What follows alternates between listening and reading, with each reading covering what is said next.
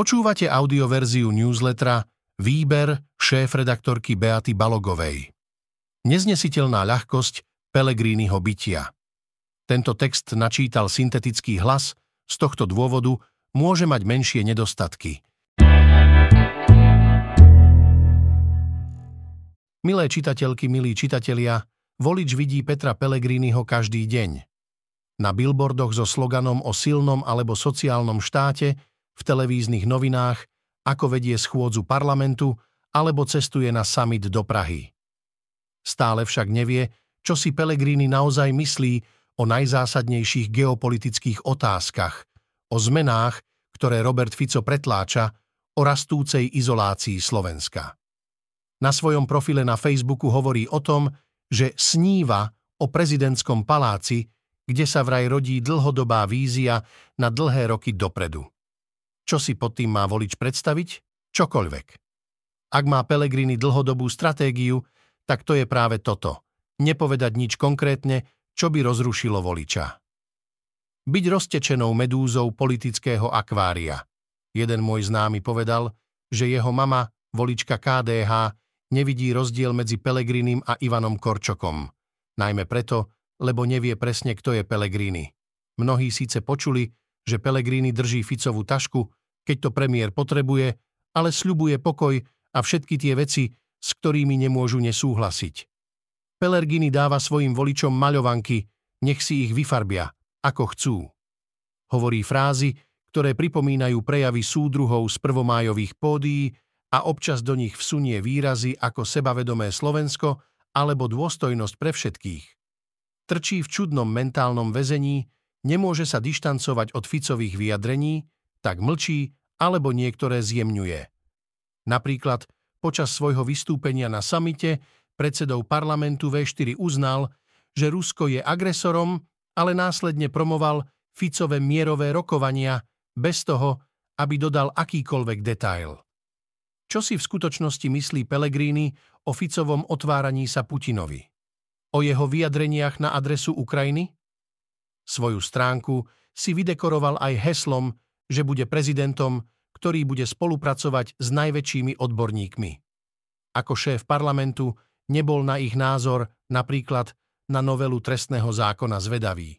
Čo by sa stalo, napríklad keby najväčší odborníci mali iný názor na zásadné otázky, než má Fico, veľmi pravdepodobný scenár.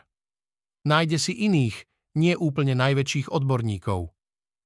Alebo si už nebude nárokovať ich rady, hovorí aj to, že ako prezident by dostal za rokovací stôl z nepriateľené strany. Tvári sa, že by stál niekde uprostred a bol by schopný donútiť Fica diskutovať a prijať prípadné výhrady proti strany. Úsmevná predstava. Navyše, sám Pellegrini nechce diskutovať. Chce len posúvať prázdne odkazy s nádejou, že si ich ľudia sami naplnia. Dookola potvrdzuje, že mimo Fica a jeho smeru nemá autonómnu politickú existenciu. Čo to však hovorí o Slovensku, keď s takýmto prístupom vedie prieskum verenej mienky? Putinov slovenský advokát Vyjadrenia Roberta Fica na adresu Ukrajiny pobúrili mnohých demokratických politikov, napríklad okrem iných aj jeho českého kolegu Petra Fialu. Ficové reči o falošnom demonizovaní prezidenta Putina a o vyčíňaní ukrajinských neonacistov ako príčine vojny. Alebo aj to, ako by Únia nemala podporovať vzájomné zabíjanie Slovanov. A samozrejme výkriky, že chce mierový plán a následne mier. Kolega Petr Šabata sa s čitateľom podelí nielen o reakciu Petra Fialu, ale aj o analýzu toho, ako sa Slovensko ocitá v izolácii v objatí s Orbánom v otázke pomoci pre Ukrajinu a čo to znamená pre krajinu. Robert Fico vyzerá pohľadom z Pražského hradu, zo Strakovej akadémie a dokonca aj zo sídla Agrofertu v Pražskom chodove ako toxický Putinovec, píše Šabata. Ficové klamstvá.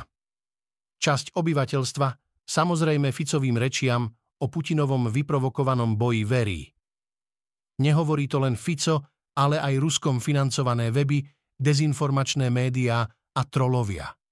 Kolega Jakub Filo sa vrátil k našej staršej zbierke klamstiev a mýtov o vojne na Ukrajine a vysvetleniam, prečo nesedia. Niektoré upravil, aby boli aktuálne, ale pridal aj nové. Nie je náhoda, že väčšinu týchto neprávd šíri aj samotný Fico. Expresný ústavný súd.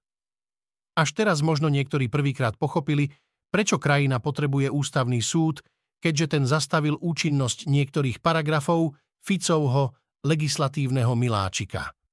Moji kolegovia Peter Kováč a Daniela Hajčáková však vysvetľujú, že je predčasné hovoriť o výťazoch a porazených v zápase o to, aké tresty majú hroziť korupčníkom.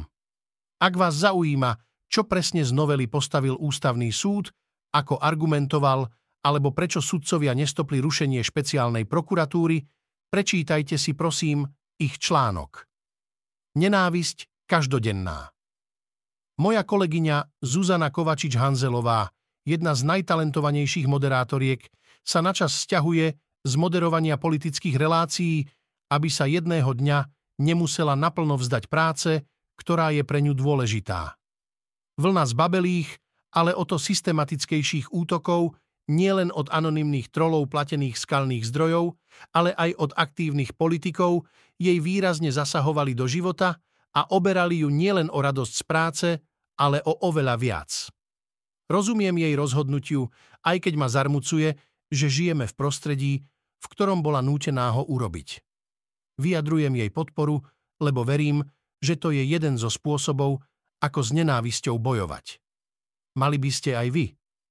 Lebo online útoky proti novinárkam nie sú súkromnou záležitosťou Zuzany Kovačič-Hanzelovej alebo Moniky Tódovej. Týka sa to nás všetkých.